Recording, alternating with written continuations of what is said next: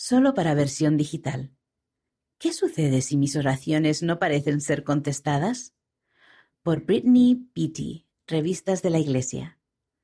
Considera estas siete ideas para aprender más acerca de cómo el Padre Celestial contesta cada oración justa. En repetidas ocasiones en las Escrituras leemos la promesa Pedid a Dios, pedid y se os dará, buscad y hallaréis, llamad y se os abrirá.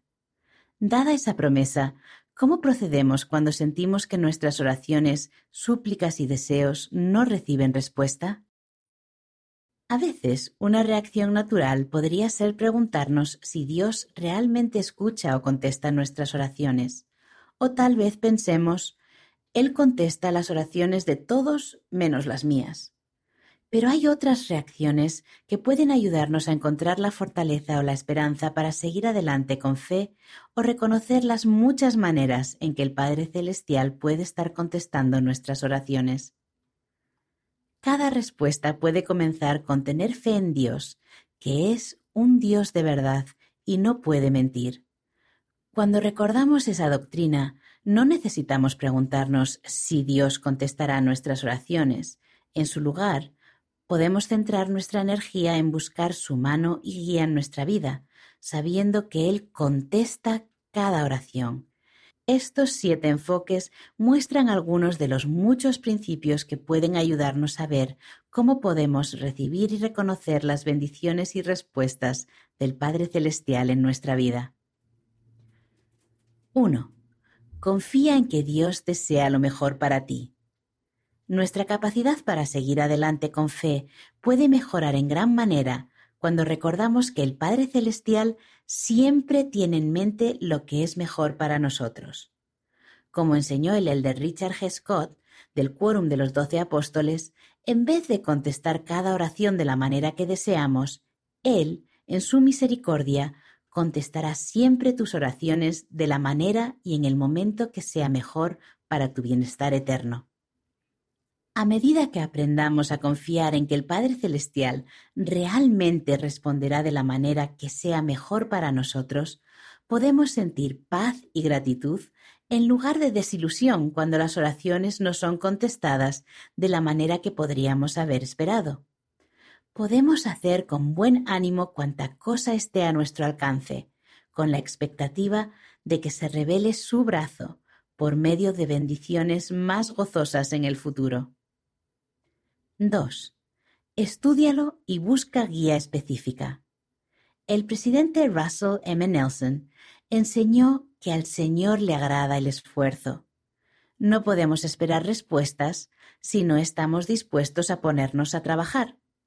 Cuando Oliver Cowdery no recibió una bendición que buscaba, el Señor le recordó, y a nosotros, He aquí, no has entendido, Has supuesto que yo te lo concedería cuando no pensaste sino impedirme.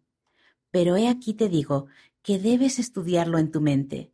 Entonces has de preguntarme si está bien. Y si así fuere, haré que tu pecho arda dentro de ti. Por tanto, sentirás que está bien. Si estamos esperando una respuesta específica a una pregunta general, entonces tal vez sea recomendable cambiarla por una pregunta específica que hemos estudiado y luego buscar confirmación. Por ejemplo, si estamos orando para saber qué debo hacer a continuación, sin hacer mucho más que orar para pedir guía, entonces quizás más bien tengamos que asegurarnos de que hemos explorado las posibilidades, las hemos sopesado a fondo y hemos seguido los principios del Evangelio a fin de escoger la mejor opción y luego presentar esa opción al Señor para que nos confirme si es la decisión correcta. 3. Ten una mentalidad abierta a diferentes posibilidades. Recordar que los caminos de Dios son más altos que nuestros caminos puede ayudarnos a estar abiertos a las diferentes maneras en que el Padre Celestial podría estar contestando nuestras oraciones. Por ejemplo, el Elder Scott enseñó que las oraciones para ser sanados pueden ser contestadas de muchas maneras. Es importante reconocer que la forma de sanar de él puede ser una curación completa, o un alivio de tus cargas, o aún el hecho de llegar a comprender que vale la pena perseverar hasta el fin pacientemente, porque Dios necesita hijos que estén dispuestos a ser pulidos de esa forma, cuando en su sabiduría esa sea su voluntad. Estudiar las escrituras y las enseñanzas proféticas relacionadas con el tema por el que estamos orando puede ayudarnos a reconocer las respuestas en muchas formas que el Padre Celestial podría enviarnos. El hacerlo nos ayuda a evitar la miopía y en cambio estar abiertos a la voluntad y el conocimiento de Dios. 4. Acepta humildemente un no. A veces lo que es mejor para nuestro bienestar eterno es recibir un no como respuesta. Cuando eso sucede, podemos hallar fortaleza en este consejo del presidente Nelson, el cual puede ayudarnos a reconocer el amor y la misericordia de Dios. No todas nuestras oraciones recibirán la respuesta que deseemos. De vez en cuando la contestación será no. Y eso no debe sorprendernos. Los amorosos padres terrenales no acceden a todas las peticiones de sus hijos. Debemos orar de acuerdo con la voluntad de nuestro Padre Celestial. Él desea probarnos, fortalecernos y ayudarnos a alcanzar todo nuestro potencial. Cuando el profeta José Smith estaba prisionero en la cárcel de Liberty, suplicó ayuda. Sus oraciones recibieron una respuesta con esta explicación. Todas estas cosas te servirán de experiencia y serán para tu bien. Cuando recibimos un no, podemos encontrar una fortaleza diferente al buscar todo el crecimiento, las experiencias y la bondad que provienen de nuestras circunstancias. 5. Recuerda que Dios honra el albedrío. Algunas respuestas por las que oramos quizás requieran que primero utilicemos nuestro albedrío y actuemos con fe antes de recibir una contestación. El elder David A. Bednar del Quórum de los Doce Apóstoles enseñó que cuando los hijos de Israel necesitaban cruzar el río Jordán, no vieron que las aguas se dividieron sino hasta después de haber entrado en ellas. Él enseñó, la verdadera fe se centra en el Señor Jesucristo y siempre conduce a la acción. ¿Estamos dispuestos a actuar con fe sin una respuesta y confiar en las promesas y enseñanzas de Dios? Si es así, podríamos descubrir que el Padre Celestial está esperando para darnos una respuesta hasta después de la prueba de nuestra fe. A veces, la acción que debemos realizar tal vez no se relacione directamente con el deseo que procuramos, sino más bien con un cambio en el corazón a fin de prepararnos para recibir la respuesta. Por ejemplo, observa la función de la humildad en relación con las bendiciones prometidas en Doctrina y Convenios, sección 112, versículo 10. Sé humilde, y el Señor tu Dios te llevará de la mano y dará respuesta a tus oraciones podemos considerar cómo la humildad podría ayudarnos a utilizar nuestro albedrío para buscar y recibir las bendiciones que el Padre Celestial desea darnos. También podemos estudiar la palabra de Dios para encontrar otros atributos que pudiéramos desarrollar para hacernos merecedores de recibir algunas bendiciones que buscamos. Además, algunas respuestas por las que oramos pueden requerir que otras personas utilicen su albedrío para actuar. Por ejemplo, Podríamos orar para que alguien regrese a la plena actividad en la Iglesia, cambie un comportamiento o nos dé la oportunidad que deseamos. En cada caso está implicado el albedrío de otra persona. Y debido a que el albedrío es tan importante para el Padre Celestial, la batalla en los cielos se libró por nuestro albedrío moral. Es importante recordar que Él no le quitará el albedrío a otra persona, ni siquiera para contestar nuestras oraciones.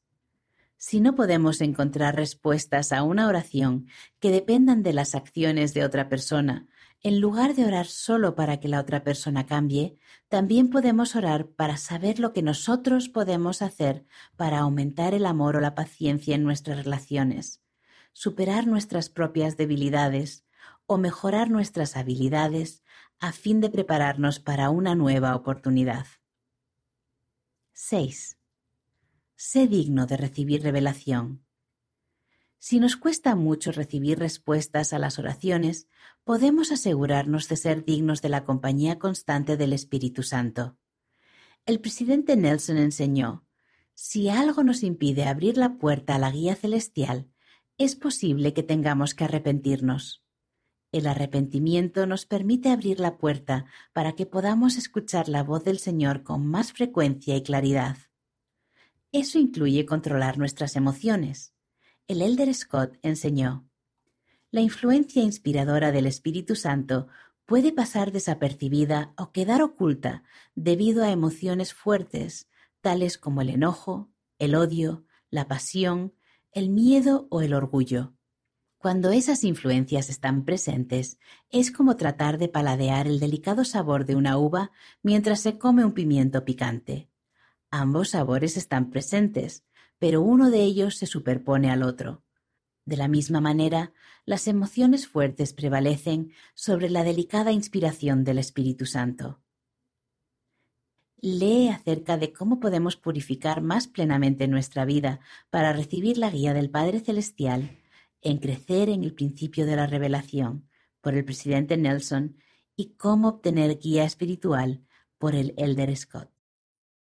7. Sigue orando y aférrate a la fe. Hagas lo que hagas, no dejes de orar. Ora aun cuando no tengas el deseo de hacerlo, enseñó el Elder Scott. Utiliza ese momento para asegurar más que nunca tu fundamento espiritual.